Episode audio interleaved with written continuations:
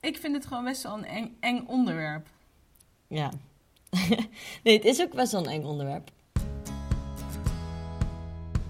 En ik had bedacht, vanaf mijn dertigste ga ik me eens een keer met dat soort dingen bezighouden. Maar ik ben nu 27 en nu denk ik toch de hele tijd, ja, maar wat ga ik dan precies doen als ik 30 ben met mijn pensioen en mijn verzekering?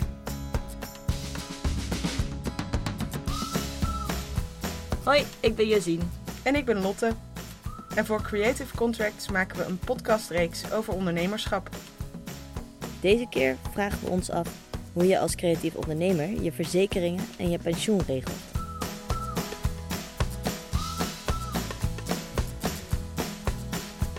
Maar ik vind pensioenen eigenlijk enger. Of nou, enger, groter.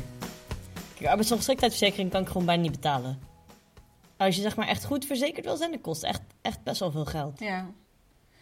Ja, het kost heel veel geld. En eh, dat is echt een grote maandelijkse kostenpost die ik in ieder geval toen ik begon nog niet durfde te maken. En ik had eigenlijk een beetje hetzelfde. Eh, Zeker met pensioenen, als ik zeg maar dan, als ik 30 ben, ga ik dat regelen. Dat zei ik ook al tegen mijn vader, want mijn vader wordt er heel zenuwachtig van dat ik geen pensioen opbouw. En dan zei ik, als ik 30 ben, ga ik dat doen. Dus nu zou ik misschien dan zeggen van oké, nu ik het kan betalen, ga ik dat doen. En dan ga ik gewoon voor zorgen dat ik dat geld ook heb. in de culturele sector is de kans dat je als ondernemer heel rijk wordt van wat je doet, nou eenmaal heel erg klein. Dus daardoor blijven al deze opties, arbeidsongeschiktheidsverzekering, enorme pensioenopbouw. Ja, dat gat is gewoon te groot voor, voor veel van ons, zeker als je beginnend ondernemer bent. En dan zijn er nog allemaal alternatieve manieren om je geld eh, weg te zetten.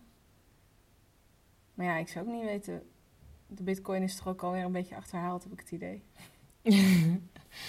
ja, weet ik niet. Ik heb hoor van van die mensen die dan de ene week 25.000 euro hebben en de andere week 7. Maar dat is met dat beleggen ook. Dat klinkt, dat klinkt als iets heel volwassens. En, eh, maar ja, je weet toch de helft van de tijd ook niet wat je doet met je geld. Dat laat je dan toch over aan andere mensen. Ja, dat is waar. Ik heb het idee dat als ik ga beleggen, dat ik dan ook jasjes moet gaan dragen. Ja, dat willen we kost wat kost verkopen. Ja, precies. voorkomen. Ik loop liever gewoon in van die grote slobbertrui zoals vandaag. Maar goed, eh, we hebben onszelf wel proberen te onderwijzen. Door iemand de hemd van het lijf te vragen. Ja. Iemand die in ieder geval een stapje verder is dan wij. Ja. En die ons maar al te graag daar van alles over wilde vertellen.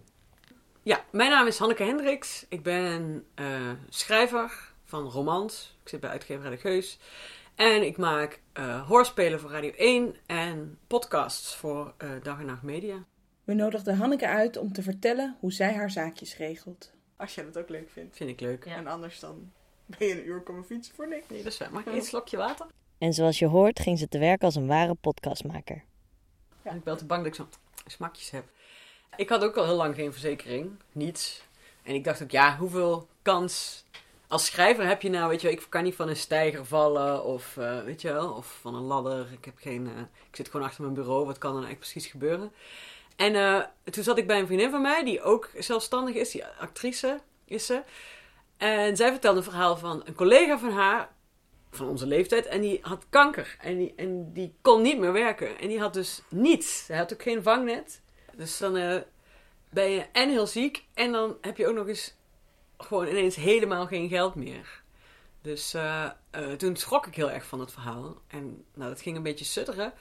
En toen kwam het punt dat mijn toen nog vriend tegen me zei... die zelf een hele goede verzekering heeft. Hij is ook, eh, werkt ook voor zichzelf. Eh, maar hij is verplicht met zijn beroepsgroep om een hele dure verzekering af te sluiten. Eh, dat, ik, dat hij vond dat ik iets moest regelen. En toen kwam een vriend, ook een vriend van jullie waarschijnlijk, Jaap Robber, schrijver, die zei: hey, ik zit bij een broodfonds, we zoeken nog iemand. En toen dacht ik, ja, dan moet ik dat nu meteen doen. En dat was, dat is nou, nou anderhalf jaar, twee jaar geleden.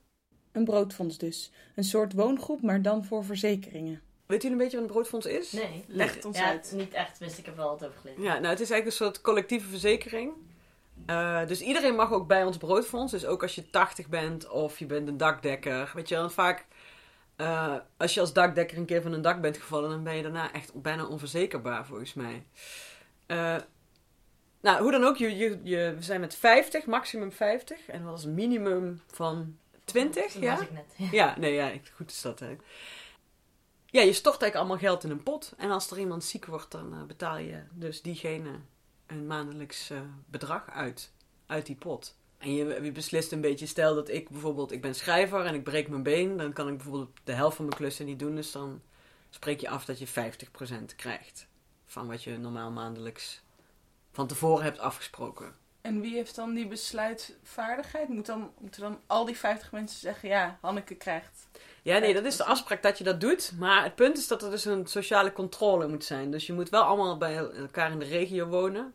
Dus stel, we hebben niet Jantje die in Friesland woont en die zegt, ja, ik ben ziek en dan ondertussen lulala in de kroeg zit, weet je wel?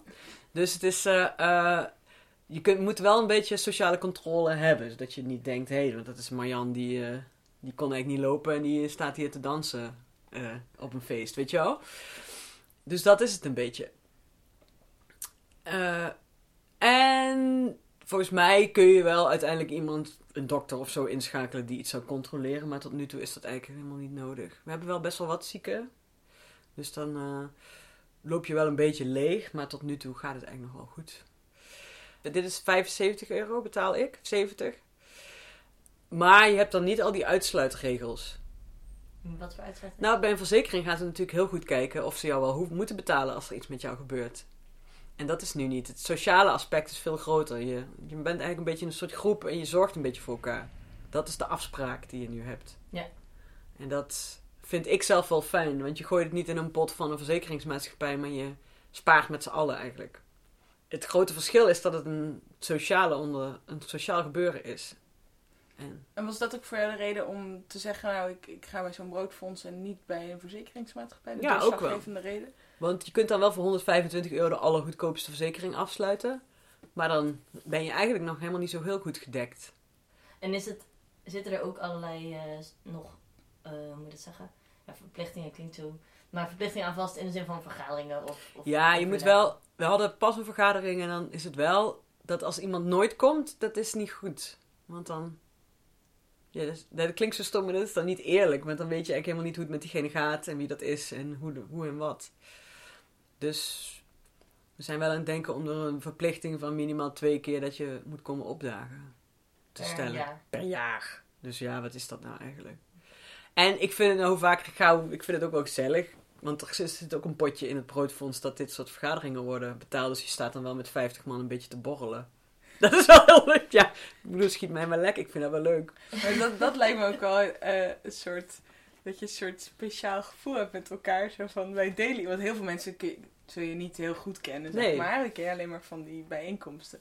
Dat je dan toch een beetje zo met elkaar op de borrel staat. Zo ja, als jou iets mankeert, dan zorg ik dat je ja, beter wordt. Het is wel een beetje zo. Verbroedering. Want soms als iemand dan ziek is, dan stuur je ook wel een mailtje. Kijk, het is niet als iemand een griepje heeft, dan ga je niet betalen. Maar als iemand een hernia heeft, dan, dan is het wel. Als je die dan een beetje kent, dan stuur je ook wel even een mailtje van... Goh, wat uh, shit voor je. En, en hoe werkt het dan? Want jij zei net, stel ik, ben, uh, stel ik breek een been, en kan ik 50% doen, krijg ik 50%. moet je overleggen? Dan overleg je dat even, ja. Wat, wat je, je gemiddeld ook verdient, zeg Ja, dat spreek je eigenlijk van tevoren af. Want je maandelijkse inleg hangt af weer van hoeveel je maandelijks ja, verdient. Ja, ja. Ongeveer. Ja. Dus uh, die 75 euro is ook nog variabel, zeg maar, ja. voor de mensen binnen. Ja, ja, ja, ja, ja, dus je kunt je ook voor minder verzekeren. Best wel een organisatie. Ja, want dat is wel, uh, dat wordt wel bij de broodfondsen geregeld. Dus dat doe je als broodfonds niet helemaal zelf. Daar zit dan wel een kantoortje achter. Die volgens mij de meeste broodfondsen doet. Ik weet het eigenlijk helemaal niet precies. Het is wel een soort broodfondsengemeenschap of zo. Er bestaat een broodfondsen.nl. Ja, dat, volgens mij zijn zij dat. Dat is een paar jaar geleden opgestart. Een broodfonds kwam voor Hanneke wel pas na een beetje onderzoek als beste uit de bus. Nee, ik heb zelf ook toen rondgekeken en een keer met de Rabobank gebeld over arbeidsongeschiktheidsverzekering en ook pensioendingen. En, uh, maar toen uh, ja, vond ik het te duur en ik dacht, ja, ik denk dan, zul je zien dat ik dan heel erg, dat er iets met mij gebeurt dat ze zeggen, ja, maar dat staat hier en dat mag dan niet, weet je wel. Je hebt zelf in die auto gereden die door die, door die puis heen gereden, weet je wel zo. dus nee, je krijgt niks. Of dat valt niet onder je, hm, hm. ja, dat heb ik dan... Uh, en je krijgt ook vaak maar een percentage uitbetaald. Dat zou nu bijvoorbeeld ook kunnen, maar dan spreek je dat tenminste een beetje af of zo. Ja, je hebt zelf meer controle. Zo klinkt het althans. Ja. Maar het risico is wel dat, dat je dus leegloopt als broodfonds. Dat kan. Maar ja, dat is dan maar het risico dat we nemen. Eén nadeel. Bij een broodfonds kom je er niet zomaar tussen. Ja, je moet wel een beetje rondvragen of je iemand kent die een broodfonds heeft waar nog plek is, ja. Ja, dus het is wel minder toegankelijk, zomaar. Ja, dit is inderdaad net zoals een woongroep. Je kunt niet aanbellen en zeggen, hey, ik wil hier wonen. Dat kun je wel doen, doen mensen, maar... Ja, maar ik moet wel zeggen dat, onze, dat binnen ons broodfonds, het, het wel heel... Uh, het, het, zijn echt niet... Ja, het zijn wel heel veel vormgevers volgens mij. Maar er zit inderdaad ook volgens mij een dakdekker en, en er zitten nagelstilisten en een begrafenisondernemer. Weet je wel, dat soort dingen. Dat is heel grappig. Het is ook nog een soort netwerk. ja, nee, ook. Serieus. Dat wordt, uh, er wordt best veel onderling uh, volgens mij rondgevraagd of iemand nog iemand kent die. Ja. Plus het scheelde ook wel echt dat uh, mijn vriend zei, je moet iets regelen. Ja, dat helpt. Extra stok achter de deur. Extra stok achter de deur. Nou, pensioeno. Ja, dat wilde ik net vragen. En pensioen. Ja, nee, maar dat heb ik voorgelegd aan de pensioenman. Of de, de financiële man die wij hebben, omdat we een huis ook hebben gekocht. Die zei, nee, koop maar een huis. Je kunt, wel gaan, je kunt wel gaan sparen nu, zegt hij, maar dat heeft totaal uh, geen zin. Ja. En je troost jezelf met de gedachte dat je als schrijver misschien tot heel oud door kunt gaan. Ja, en inderdaad... Maar ja, dat weet je ook niet. In weinig risicovolle ruimtes komt. Is het trouwens ook voor uh, het is niet aansprakelijkheidsverzekering. Ik heb gewoon een WA. Ja, nee, ik ben sinds kort ook inderdaad verzekerd voor zakelijke dingen. Ja. Ja, want dat is ook nog een hele apart hoofdstuk. Maar dat is niet zo duur. Nee. Dit wist ik niet eens. ja, ik wist dat ook niet. Ik was gewoon WA. En toen zei, men, die, zei die financiële man, die wil natuurlijk ook gewoon een verzekering verkopen. Maar die zegt, ja, de verzekering kan wel moeilijk gaan doen. Als jij iets aanvinkt op je hotel, dingen, dat het een zakelijke reis is. En er gebeurt dan iets, dan kunnen ze zeggen, ja, nee, maar jij niet. Oh. Wist ik niet. Nee, wist ik ook niet. Dus toen zei ik, nou, doe er maar bij.